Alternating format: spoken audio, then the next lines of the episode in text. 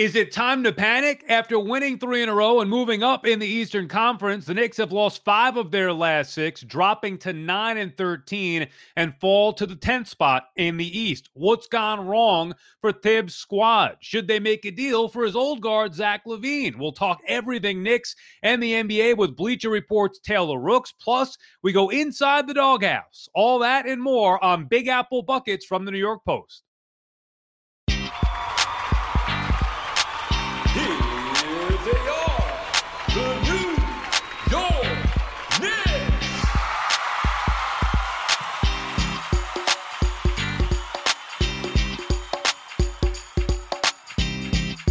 Welcome back to Big Apple Buckets, our New York Knicks podcast from the New York Post. I'm your host, Sal Licata, alongside my co host, former Knicks and NBA big man, Jerome the Junkyard Dog Williams. It's going down. It is going down once again, Sal. How you New, feeling? Yeah, good, JYD. New episodes of the podcast drop every Tuesday afternoon. Subscribe to Big Apple Buckets on Apple Podcasts. Go in there, give us a five star rating, please. It helps. Write a nice review as well, it, you know, if you can. If you're not an Apple user, you can find us on Spotify, Stitcher, Google, or Amazon. And you can follow us both on Twitter at Sal underscore Licata and at Junkyard Dog JW. Bleacher Report's Taylor Rooks is going to join us a little bit later in the show.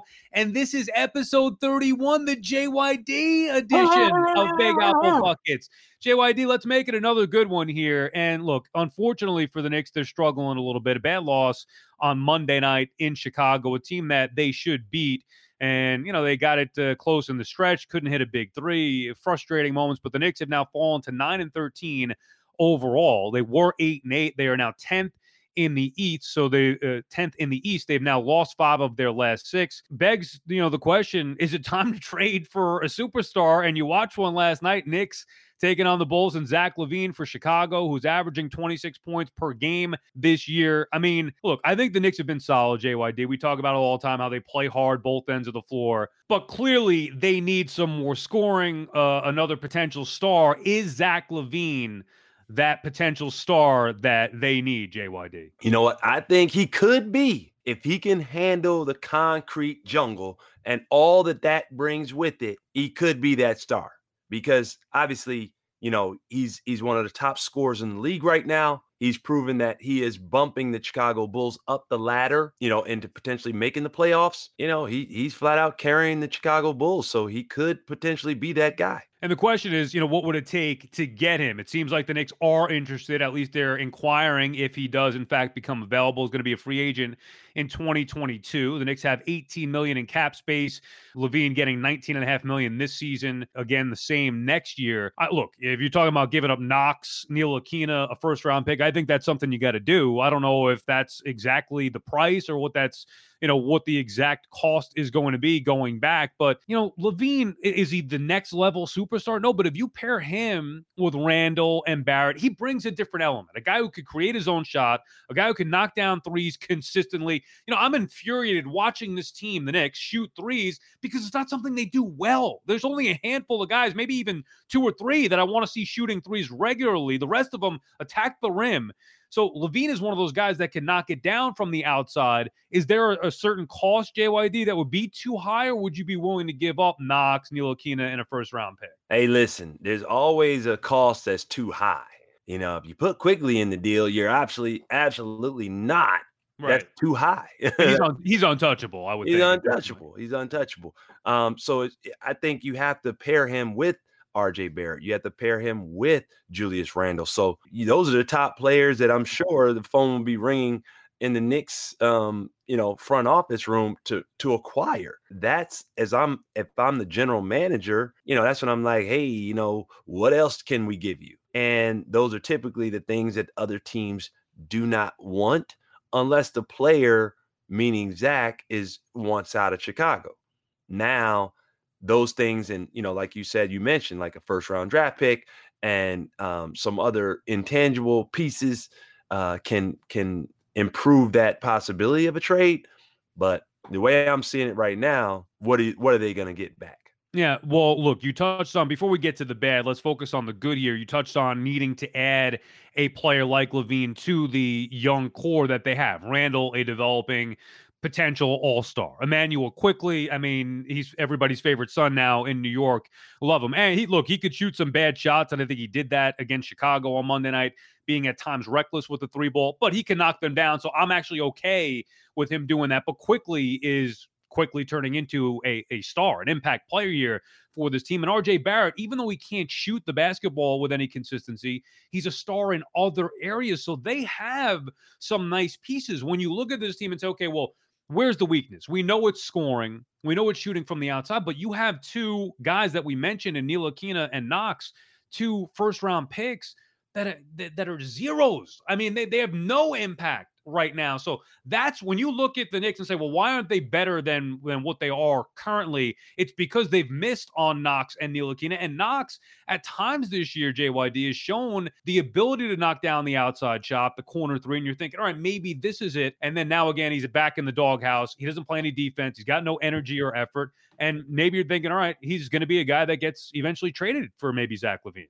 because those are the things that you know consistently is are wanted around the league and if that's the thing that you display well guess what? Your trade value is is not as high unless teams feel like they can bring that consistency out of you with their staff their organization their city um, their surroundings and all that and they see that diamond in the rough of being able to have that type of potential as, of a player. So without that you know zach lavine is probably going to stay in chicago you think uh, Kevin Knox is hurting his value here by now falling out of the 10 man rotation from Thibs, or you still think it's possible somebody says, oh, you know what, we could make the most out of this guy? I mean, I look at him and say, and I hate to be rude or harsh, he, to me, he's a worthless player. They, there's no energy. I'd rather have Bullock and Burks you know those guys do their job. Are they do they have the potential or the scoring uh, ability that maybe kevin knox does the raw ability? No but they play hard both ends of the floor. They do what is asked of them. Knox comes in and he's methodically moving around. He's inconsistent with his shot. He doesn't defend you think though he still has some value around the league because of the potential that maybe teams think he has what I'm saying is every player has potential, especially when you start off in a city like New York. It might not be the place for you, right? It might not you might not be built for that concrete jungle and be able to carry that same consistency. All I'm saying is that when you're trading for a guy like a potential in Zach LaVine, who is obviously doing it in Chicago, leading the team in scoring, shooting from the outside, now coming forward and uh, potentially coming to the Knicks then are they looking at the potential players that they can take in and say make them into you know a better player it's slim pickings guys for what you think the bulls want. Another name you got to think about is a guy who got sent to the g league as part of the porzingis trade and that's someone everyone's forgotten about. That's Dennis Smith Jr. I mean, the guy, talk about falling out of the rotation. He's fallen out of New York and went to Westchester. I mean, or wherever the G League bubble is. He's not here anymore. He's a guy you think about, but what kind of value does he have? So with Smith Jr. and Knox not playing, those are guys you're like, yeah, please, Bulls, take them and we'll give you a first round pick. But I just don't know if anyone's going to want them because the sample size is small. They're not out there. Oh, that that's the question, producer Jake, is do the Knicks – or do the Bulls want players that the Knicks basically put on the scrap heap? I mean, Dennis Smith Jr. and good for Dennis Smith Jr. accepting the role to go down and try to develop. He's got to. I mean, he's got no other choice. He's not going to be used here. So that's the best thing that he could do is try to develop his game, get some regular playing time, and see if he can improve to get back to the NBA level. Maybe Knox should do the same thing. It's better than sitting on the bench. But will other teams find value in those guys? Ntilikina, you could throw him in there as well. I mean, that's where you're looking to deal from. The Barrett right now, untouchable. Quickley obviously untouchable. And Julius Randle has developed into a potential all star. I mean, we got the news earlier this morning that there's going to be an all star game in Atlanta on March 7th. Yeah, you would hope. And it's just going to be the one night uh, deal where they'll do the skills competition and the all star game all in one. You wonder if uh, Julius Randle is going to be there as an all star. I mean, he's been great this year, but that's the core, JYD, right? I mean, you're not the Knicks right now are trying to build around. I'm, I'm thinking long term with Julius Randle and obviously RJ Barrett and Immanuel Quickley. and you're figuring out, okay, well, who's going to fit to pair with these guys? We haven't seen enough of Obi Toppin yet. He's another piece that you hope can be that. We haven't seen enough uh, of him, but I mean, that's basically the core. I don't know if you would consider trading Toppin at this point. I would probably say no. That's the core that we're looking at with this Knicks group. And I mean, you know, it comes down to looking at what's out there and Zach LaVine is potentially a player that's out there. But again, the front offices are looking for return, right? They're looking for players that can plug in and, and do similar role unless they're trying to just go after draft picks. So from that angle, you know, you brought up a a very intri- intrinsic point, Jake. You know, Dennis Smith Jr. and and I point that out because young players today, they have to understand that their window of opportunity is shrinking. You know, back in the day, you know, teams would would would invest in a player that they draft in the first round and then that player would have two, three years of development, you know, kind of working their way in and uh, getting minutes, even if they were right in that mid mid range, mid first round lottery pick, close to that. Right now, it's sort of like if you don't produce, you're quickly replaced. And once you're out of that rotation, it's harder to get back in. And to see Dennis Smith Jr. in the G League is a clear representation that this is I'm looking at his career and saying to myself, wow, where does he go from here? Because he went from starter in Dallas to Knicks starter to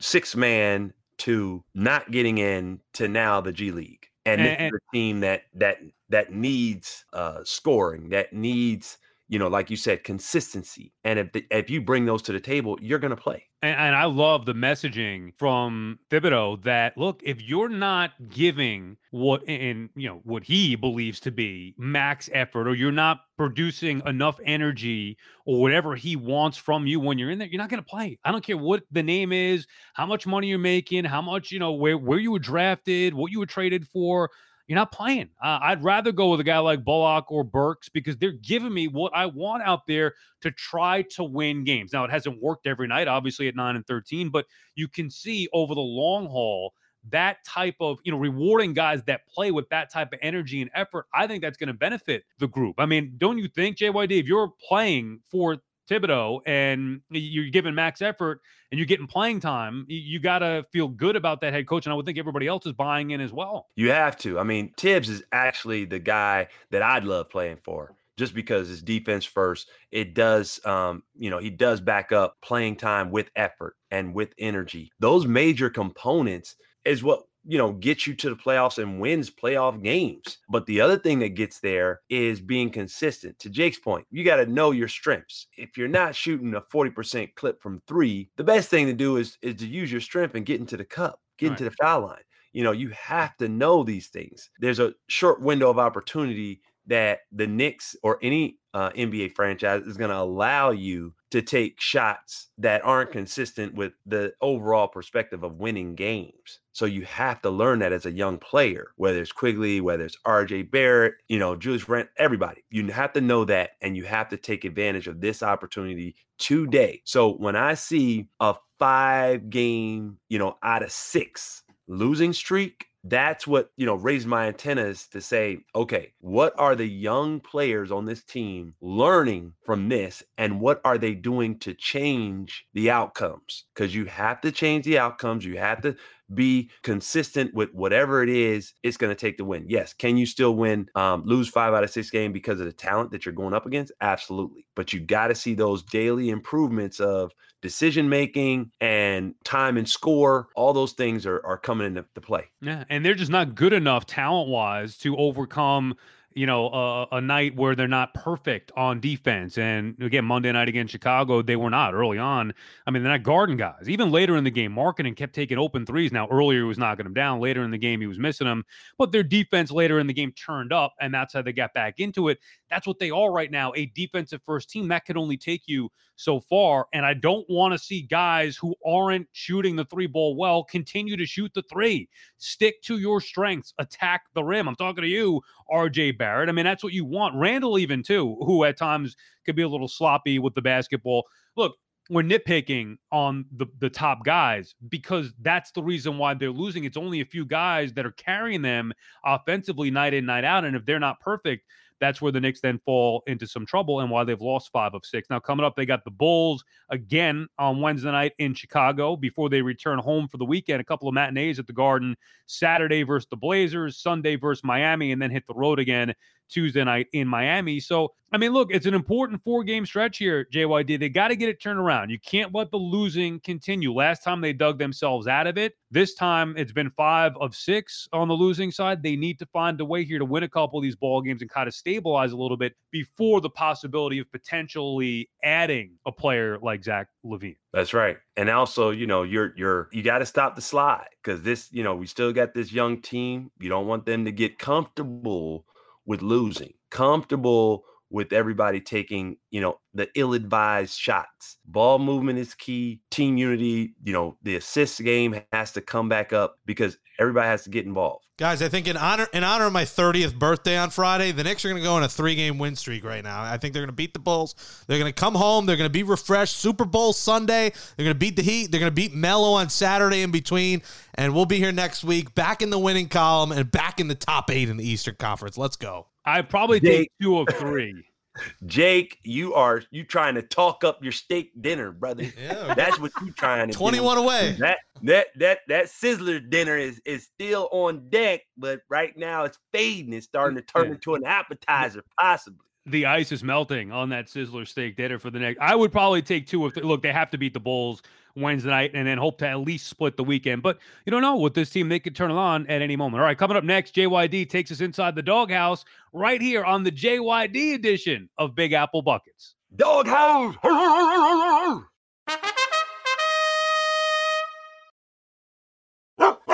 Time to go inside the doghouse this week, where the junkyard dog tells us a story from his playing days in the NBA. JYD, what do you got for us? Hey, you know what? On on the 30th, 31st edition, I thought I'd even take the the the dog pound back a few years right before I made it to the NBA. I'm taking you back to Georgetown. John Thompson, shout out, rest in peace, my coach from Georgetown University. Uh, he recruited me off the playgrounds. I was not in school at the time, gave me a scholarship after watching me play pickup ball. So that that's a huge shout out to him. I get on campus and there's this buzz about this kid that had just signed right after me. His name was Allen Iverson. Now, the the, the rumor was he was six seven. He could take off from the foul line. I mean, he's just this incredible player. And I'm like, wow, I gotta meet this guy. And I'm I'm coming down the hilltop. So I'm coming down from the dorms and they're telling me, hey, he's in the gym right now, right? So I'm hustling down so I can meet him. So maybe we could, you know, I could get a feel for you know who he is, what what what he can do, this kind of thing. Get down to McDonough Gym. Walk in the gym. There's only one person in the gym. Got on a tracksuit, kind of sitting on the bleachers. Small guy, obviously not Allen Iverson, right? Not this polarizing figure that I had been hearing about and and, and these things. So I come up to him and I say, "Hey, man, I'm looking for Allen Iverson. And have you seen him? Because I heard he was down in the gym. Is he upstairs? He, where's he at?" And he goes, "Oh, that's me." And I and literally I said this to him, uh, "Stop joking. That's not you. Where is he? Seriously, I'm trying to get in touch with." He was like, "Yo, man, it's me. I'm Allen Iverson. I'm AI, right?" And I'm like, "Uh, okay." all right, obviously this is hype. Is just people have been talking too much. So I'm like, all right, well, nice to meet you, man. Good to see you. Okay, we can look to play tonight or whatever. We go up to um, you know, so that night we had the first playoff game of the summer league, and that was our chance to play together. So we get there, and Allen Iverson is in the is in the locker room with me, and we're talking about he's like yeah i'm i'm I i'm so excited to play. You know obviously he's coming out of jail. He hasn't played a game in two years and i'm like he's you know he's he's excited. He's saying look i said he said he said i'm gonna take this game. It's gonna be my first game but when i when i finish this game my sights are set on the league and when i get to the league i'm gonna cross up michael jordan and i said what what is this kid smoking? I like he's smoking, he's drinking. I was like, what? I mean, just for that to come out of his mouth was blasphemy. I like, what are you gonna do? Okay, man, brother, you're two foot tall, right? I mean, it can't be okay. So I'm just like, so okay, first play of the game, tip the ball. It tips to Allen Iverson. The crowd, I mean, there's no seats in the gym. Number one, there's like a standing room only. And the crowd's like, whoa, you hear this vote? And I'm like looking up, I'm like, whoa, whoa, what? I'm like, whoa, what? What y'all whoaing for? You better pass me the rock, right? and he takes two steps over half court and pulls like from two steps over half court, pulls it, right? And the crowd, and it's like, whoa, and the ball like rims out. And they're like, oh, and I'm like, oh, he just pulled from half court. Like, this is crazy, right? So, like, we go back down and uh defense get a stop. I get the ball, right? And now I'm like, hmm, let me see if the shot give it back to AI. The crowd goes, Whoa, here he comes again. He comes across half court line, pulls up from the exact same spot, nothing but net. Crowd goes crazy. I'm like, so that's his range? Oh, well, wait a minute. and that's the that's the story of AI because when he crossed up Michael Jordan his rookie year, brought me back to that moment when he told me what he was going to do in the locker room amongst a whole bunch of guys who he became brothers with. Shout out to AI, shout out to Michael Jordan.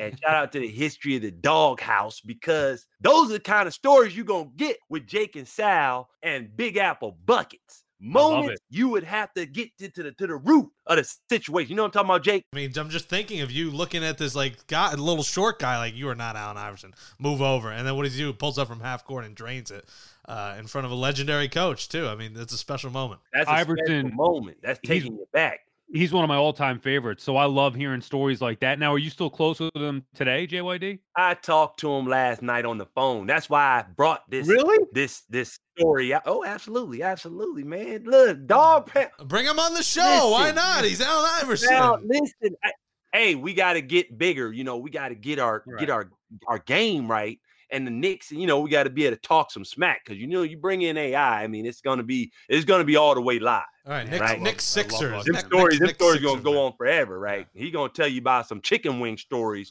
from our from from our days. I gotta be careful who I bring on Big Apple Monkey show. Bring Lou Williams in to analyze that Magic City Monday. Yeah. That's my dog, though. That's my dog. Coming up next, we'll talk to the host of Bleacher Report's Take It There. It's Taylor Rooks. It is a pleasure to be joined now by one of my dear friends in the industry. I miss her so much. I'm happy that she returns my call. She's a superstar. Watch Take It There with Taylor Rooks on Bleacher Report, Turner Sports she's all in the game, yo. Taylor Rooks uh, talking some Knicks with us now and go around the NBA a little bit. How are you, Taylor? I am amazing. I hope the listeners ignore everything that Sal just said because it is untrue. Uh, but I do miss him dearly. I am happy to be here, talk to you. We had such you know fun times at SNY, so I'm looking forward to this.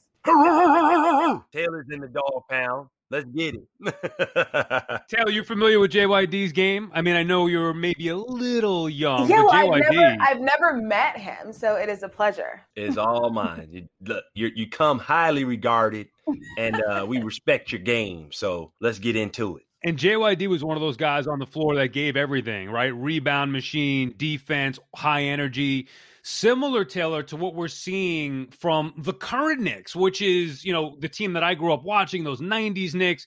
Ba- basically, your entire life, the Knicks have stunk. I want to know because there's nobody who's more in tune with today's NBA game than you. I want to know if you feel, even though it's early on here, the Knicks' perception is starting to change around the league. No, I really, really do. You know, I think that right now people understanding that the Knicks are, you know, turning that corner. And it was really cool, you know, how Quickley was saying how he sat and he watched Kawhi warm up. And then after the game, but Kawhi, PG, they were all praising Quickley and saying, like, this guy, eh, you know, is really, really good. They both said that right after the game, they were talking about how good that floater was. And usually I think after you play the Knicks, you're not really thinking about them right after. But they're clearly seeing like this star power that's on the team and that they are on their way to, you know, being a force uh, in the league. You know, let's talk about a little bit about some of the things going on with uh, some of the trades that are potentially being thrown out there. Um, one being Zach LaVine from Chicago Bulls Have you heard anything about that, T? Yeah, I have not heard anything, but I know I'm sure, you know, Thibs would love to be reunited with Zach LaVine, that he was like the bright spot of that Bulls team. Everybody in Chicago was talking about, you know, all you have is Zach, all you have is Zach. So he really is super talented. We all know, you know, this league is situational. Really, every league is situational. So it's all about where you're at, you know, the opportunity that comes with that and how you capitalize on that. And I think that Zach just hasn't been in the right situation. So I think a casual fan might be like, okay, Zach LaVine, like I don't hear about him that much. Is he that talented? But someone watches the games understands that it's all there. He just really hasn't been in the place to like let that shine and become, you know, that name that I'm sure he believes he is, and I'm sure Thibs knows that he is. I think he'd be a perfect fit here. You know, even watching him, I'm not watching the Bulls every night, and I'm not watching him, you know, throughout the course of his entire career, but I know enough about him to where I think he's a potential missing piece where they desperately need scoring. He's a guy who could get hot, light it up. They don't really have that. I think he'll complement what they have well. You think Zach LaVine can be a lead scorer, maybe couple them with Julius Randle for the Knicks, and potentially take them to a you know a legit playoff contender as opposed to the 10th seed or whatever it is. Yeah, I mean, I think he works with the pieces, right? Like I think if you get him in the right place where he can shine, he would. I'm not saying you know Zach LaVine is just going to be able to be the star on a team and lead that team. But I think if you put him, you know, with good Batman and Robin, you know, then that will that will all work out. And I think that you know Quickley looks great. Like I am a big Quickley fan. I feel like I've talked about him already in like five minutes, like three different times. But I think that there's there's really some some promising stuff there. I like Julius Randle. I like I like this Knicks team. They just need that one more thing to really push them over the edge. I don't know if right now I'm like their legitimate playoff contender, even if they get LaVine, but I do think that they will be in the playoffs. Even if it is the eighth or seventh seed, I think that they'll they'll be in the playoffs. And also, you know, Knicks fans are now at this point like, hey, we want to be the cooler team than the Nets. So you're gonna have that on you too. It's like, all right, I that's one thing I will say I'm really enjoying about just, you know, this basketball season is that there's two teams in New York that people care about right? And not care about because they want to make jokes about, which is what I feel like the Knicks were at some point, right? They care about it because there's some really good basketball being played. And I know there's obviously this like rivalry rivalry between the two teams, but I think it's just cool as somebody who lives in New York, right? As someone who would be a New York sports fan, that there's this really good competition and strong basketball is being played in in the city, you know, in two different boroughs. Because um, I just think it makes the NBA more fun. And I wish the world was open right now because going to those games would just be would be so much fun. Hey, hey Sal, Sal, tell me this, right? If that trade goes down and LaVine comes, is it true or not true? If he doesn't come and do the behind the back dunk full court, yeah, yes. they, look, the fans look that he they can he can buy him for a dollar. As long as he pulls that off in the garden, he's gonna be like, you know, it, it, we might have to change. And, I, God bless John Starks, right? There's but, only one dunk. There's only one dunk. Don't go down there. Have, Come on. You have to have the dunk number two. The dunk two. He will, yeah, he will have to have dunk contest dunks like every night. Yes. And literally, if he does it once, they're gonna be mad that he won't do it every right, game. right. But listen, yeah. but he got to do it at least once. We want to knock down some threes. I mean, it'd be nice if somebody on the Knicks could hit some threes. And Taylor brings up, you know, the Nets rivalry with the Knicks. The they're complete opposite teams. First of all, the Knicks one of the best defensive teams in the league, but they can't score. The Nets can't stop anybody. They score 150 points and they lose a game. I mean, that's but it is great the rivalry Taylor, is it strange you're not you're obviously from Atlanta, but been living in New York here? The what's the feel that you have? I talked about the perception early on, maybe the Knicks changing perception. Even with the Nets having three of the best players in the game, the Knicks, when they're going right, are still the top story. Does that surprise you? I don't know if it surprises me because honestly, I think everything is cyclical. Like there's days where the Nets are the biggest story, right? And then there's days gonna where the Knicks are the biggest story. I think it's interesting and says something about my guy Quickley, that it feels like he is everyone's favorite New York athlete right now. So when you're in, you know, a city where there's KD, who is arguably like the best at any given time, right? You have Kyrie, you have Harden, but everyone is like, I love Quickley. So this talks about, I think, the star power that that he has, and that's interesting to me. He feels like the story. He feels like the thing that everybody's talking about. But when the Nets have a great games, they're the story. Or when Harden decides he's like, or Harden gets traded to the Nets, he's the story. You know, with if Kyrie's not at the game, he's a story. So it really is like very, very uh, up and down to me. The reason I think the Knicks story s- tends to have more legs is because I don't know if people were anticipating the Knicks being this this year. So what happens is there's this, you know, butt of the joke, this team that is literally a joke in a Disney movie, and they come out and they're this. So everyone wants to talk about how wow, like this is cool that the Knicks seem to be doing well. Like this is no longer the bad team it wasn't always like that, Taylor. I know you're a youngin. when I was growing up, the Knicks were the team in the '90s. All right, they didn't win a championship. They were in the playoffs every year. They were beating people up, battling with those. You watched The Last Dance, I'm assuming, right? Yes, of course. Oh my God, you love that. Yeah, and there's a little bit yeah. of a history lesson for somebody maybe younger like yourself, and just see different things. But the Knicks, that's why it's hard for me to believe that we're in this thing for two decades. They have stunk. They have been the butt of the joke, and now they're starting to slowly come out of it a little bit. But of course, you know, the Nets get the three stars, and now they have to compete with that as well. So it is an interesting dynamic. Taylor, how about yourself a little bit here? I'm, I'm curious. I haven't really discussed this with you. You were down there in the bubble covering the NBA last season. What was that like? I mean, look, we're still living in this pandemic here. It's crazy with the league and how games could be postponed, and we're still dealing with it every day. But living in that bubble for those few months there, uh, that'd be challenging for you. So obviously, I know how mentally tough it was for so many people, and I know that it was difficult to be away from your family and to feel incredibly isolated. I completely understand those feelings and know that it was super prevalent within the bubble. But I think the bubble was so many different things for different people, and I actually really enjoyed my time there. Uh, I thought it was really cool to be a part of history. Really, I mean, it was a first and an only. So many just like historical things happen there you know even the players sitting out like being there for that was was really really cool. Um, being in a place that was probably the safest place on earth um, in terms of the coronavirus. Um, so i enjoyed it. To be so up close and personal with your stories and with your content with the best basketball players in the world. It really was like summer camp. Uh, I said that in the piece that I wrote, but it really was just like you woke up and you watched basketball, you know, and like every now and then you might see LeBron and AD riding their bikes. Like it was like it was a really cool environment. Like I, I obviously hope the world opens up and this never has to happen. But if for some reason there was another bubble, I would go without hesitation. It's just a thing I will always remember. It's like I don't remember who said it, but they were like, this is the last true like journalistic experience you know that you're like going and you are immersed in something and you can you're really only one of the few that can really ever tell this story because you were one of the few that was even there to talk about it.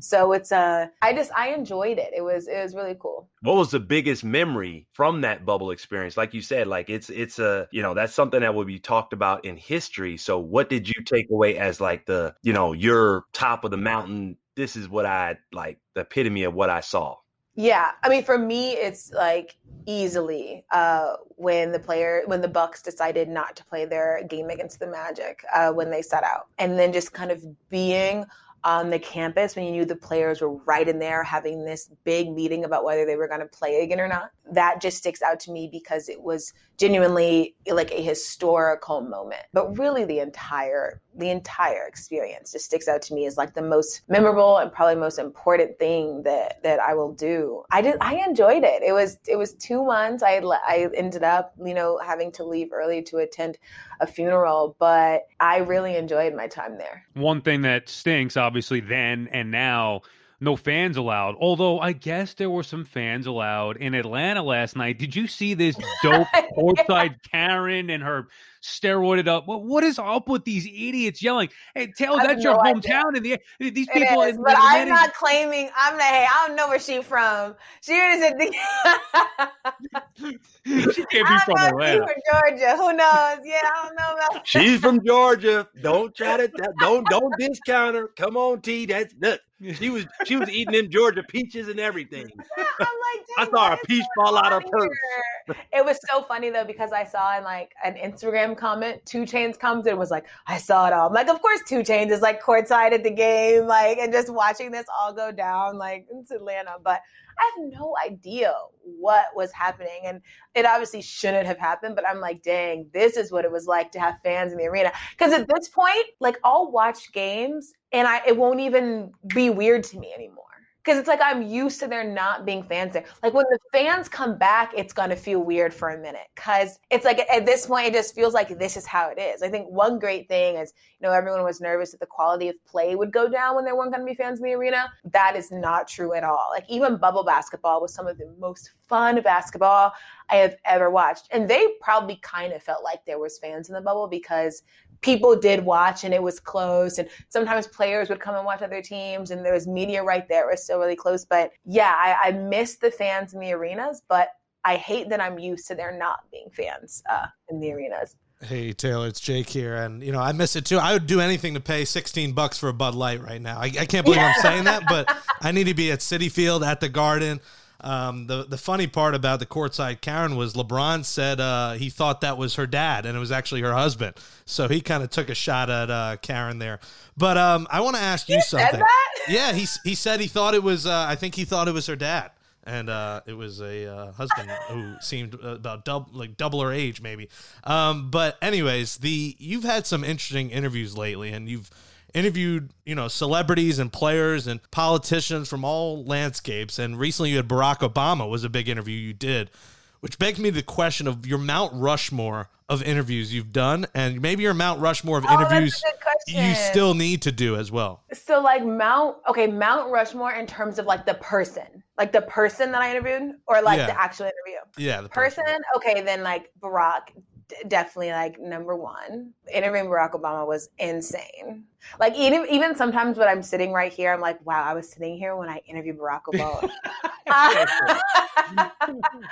Oh my goodness. For me like my mount rushmore it's all people that i haven't interviewed yet. You know like barack obama was on that list of like who i want to interview one day. Who else? I mean you have to say right? Like interviewing lebron right? Just because historically what he is going to be to to basketball in general. And it was cool to be following his career so closely in the bubble. Like i think about something like the last dance documentary and you're seeing people that were like regularly covering michael jordan. Um so it's cool to just know like one day you'll kind of like i like i was really you know covering his career intimately in this bubble for quite some time so I'd say LeBron. Oh my goodness. Okay, I'll think of more that I have done, but I'll tell you who I want to do that I haven't. Uh, Serena Williams.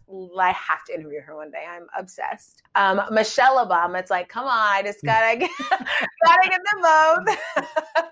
um, I think it'd be really cool. I mean, even though I have a little, I don't really like him like that because what he did to me. Tom Brady. It'd be cool to Mm. sit down with Tom Brady. Taylor's Uh, a huge, huge Atlanta Falcons fan, yes, like myself. Don't mention 28 and 3 in, in the same Yeah. line. yeah. which is, I will say, Michael Vick is also my Mount Rushmore. I got to interview him, which is cool, and it was really cool because when I met him, he knew me, and I was freaking out because, like, I love Michael Vick. Someone I would say, but I'm actually interviewing them tomorrow is Lisa Leslie. Um, I'm excited to interview her. Yeah, that's what that's what really sticks out. I, I always just think about you know like the goats, right? Like that to me is who you just really want to interview. Like I got to interview Michael Phelps, and that was really really cool. So I I'd put him on the Mount Rushmore too. Um, I know that one day I would love to interview Kawhi, just because I feel like nobody has ever had a conversation with him, like an actual conversation that lasted more than three minutes. Yeah, that's what comes to my mind. But I really just like I want to interview people that have something to say and they you know have an interesting story and they're gonna offer really valuable and unique insight. So I will talk to anybody. Sound knows I would talk to a wall and have fun. So that's just that's what I think is cool about interviewing. It's like you could interview somebody who isn't like super famous, but they're the best interview because of what they said. Well, you also have to have the skill that you do to bring that out of them, right? I mean, you could sit there. I, could interview the same person as you interview, or somebody else could interview that person, but it may be better with you because of the way that you make them feel and feel comfortable. And I've noticed that with listening to your podcast over the years and watching your show, that you bring a side out of the the person you're interviewing that maybe we haven't seen before. So that's not only something you, you could tell that you love doing it, but it's certainly a skill that you have. And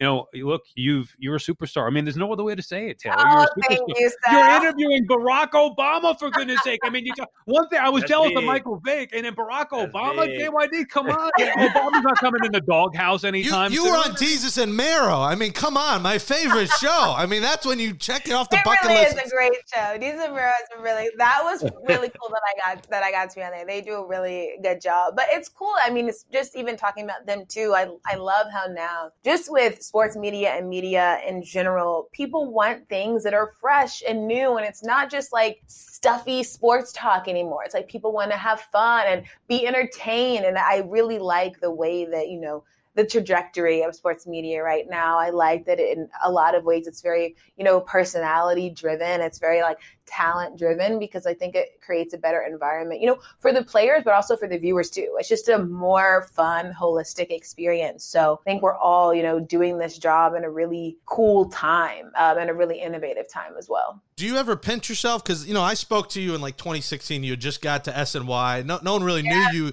at that point. You come in with the starter jacket. We're having some chicken nuggets, just talking sports.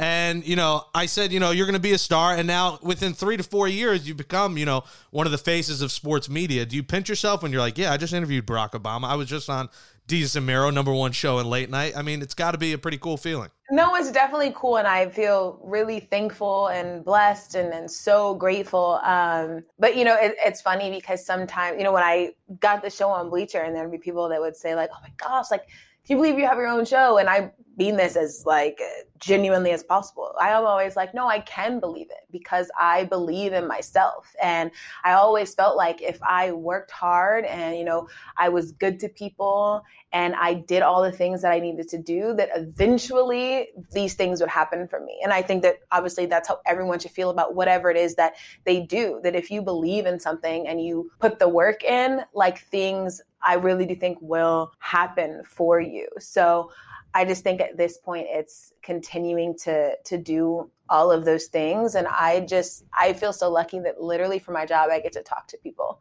Like because i love people. So i'm just really thankful that i get to do this. And hopefully there's just you know more progression to come. There's so many more things i want to do. There's so many things i need to get better at and i really like the idea that you know it is a journey and you just keep going and we'll see where it ends up Not only does Taylor Rooks love people, JYD, she is also a new dog owner. Taylor, I have, and now how is Bean? Is, is he a golden doodle? Because I, I have a golden doodle. He just came up behind her on the yes, screen. We- yeah, oh, I didn't even see. Oh, I missed it. I missed Bean, him. Bean, Bring the dog Come. out here. How is he doing in the snow? Because my dog is driving me nuts. The snowballs get stuck to his long hair. loves it. No, no, she loves the snow. I don't know if she can. Bean, You got two dogs coming in, the junkyard dog and Beanie The dog pound is in the building. Come on now. She must be playing with her toy because I can't see her from the office and she's not coming. But, But you can see the she is- pictures. Yeah. She's It's a- truly the best. What- like I'm Yeah, obsessed. what kind of dog? What kind of dog is it? Golden Doodle. I have Golden a Doodle. Labradoodle. Oh, okay. So I think Labrador, like they look very similar, but their hair is just a little different. I think Labrador is a little curlier. Um, but Doodles are the best dog. Like, is she not he or she? He, He- Kirby. Is he not like the sweetest? Like, oh my gosh, he he's just got his wanna own cuddle Instagram and everything. Oh. Kirby the Doodle The Dude. doggy Instagram. Oh man. Doggy, look him up. They Kirby the just- Doodle They Dude, man. cuddle with you. got followers and everything. It's so like Doodles really are the sweetest little pups. Like, uh, it's the gr- like I. So I have a dog at home, right? But she's been with my mom because once I left for college, like she didn't come with me, and so now she's my mom's dog. But so I love dogs. My friends that have dogs, it's like, okay, I get it. Like I love my dog, but y'all are obsessed. I was like, thought it was so crazy. But now that I have one that is like with me 24 7, I'm like, oh, I get it. Like you, I genuinely think she's my daughter. Like I, it's like she's the greatest thing that has ever graced this planet. it's great. It's hard and it's difficult too to have a dog in the city. I mean, luckily, uh, I'm out of that. Not luckily, but I'm out of that city life. I've moved on. I cuddle with my golden doodle more than I do my, my wife. I mean, that's how lovable these dogs are. Dog pound. There it is. I'm telling you, you have to watch out, man. Poor life. You have to watch out. The dog pound takes over your life. Yeah, they follow you everywhere. They just think like you are the best, and I'm like, oh, I just, I'm, I always say, I'm like, oh, I wish you just knew how much I love you. Like you're just, ah, I, she is great. It's like best quarantine decision I've ever made. Did you have to put him in training? Because see, Kirby, he's in training right now. He's Yes, at the yeah, doggy academy. Training. She has she has trainers that come every week. Gotcha. She is super well behaved. She's making me look bad because she didn't come when I said come. Right. But usually she does. She knows all. She knows you know go to bed. She knows room, which is her crate. She's completely potty trained. All the things like she is very smart dog. Which by the way, I think golden retrievers and poodles on the list of like smartest dog. They're both top five. So if you have a dog, and I think Labrador's in there too. So the mix is like two of the smartest dogs. So they are very easy to train. They, they're, they're very easy to train, but if you don't train them, woo, they'll outthink you. Yeah.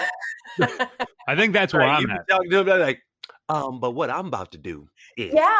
Yeah, they were kinda different. like in the beginning, it would be like, so you if you're saying like sit, right? She'll sit, but then she'll want the treat, so then she'll go down, but then she'll go to her bed. Like she tries to do everything except for what you ask, so that you just the easiest way to get the treat. They are smart, but certainly lovable. All right. Uh, also smart and lovable, Taylor Rooks, and that's a way to put a nice wrapping. What a. What Taylor, we we appreciate we appreciate. It's great catching up with you. Uh, You know, best of luck with everything that you continue to do here. We'll be following along throughout the course of the uh, rest of the season. Hopefully, the Knicks become good and more relevant as far as the national landscape here. But make sure you check her out. Watch Take It There with Taylor Rooks on Bleacher Report, Turner Sports. She's all in the game, yo. Taylor. take it there, take it there, dog pound. Taylor. Thanks for having me, guys. This was fun.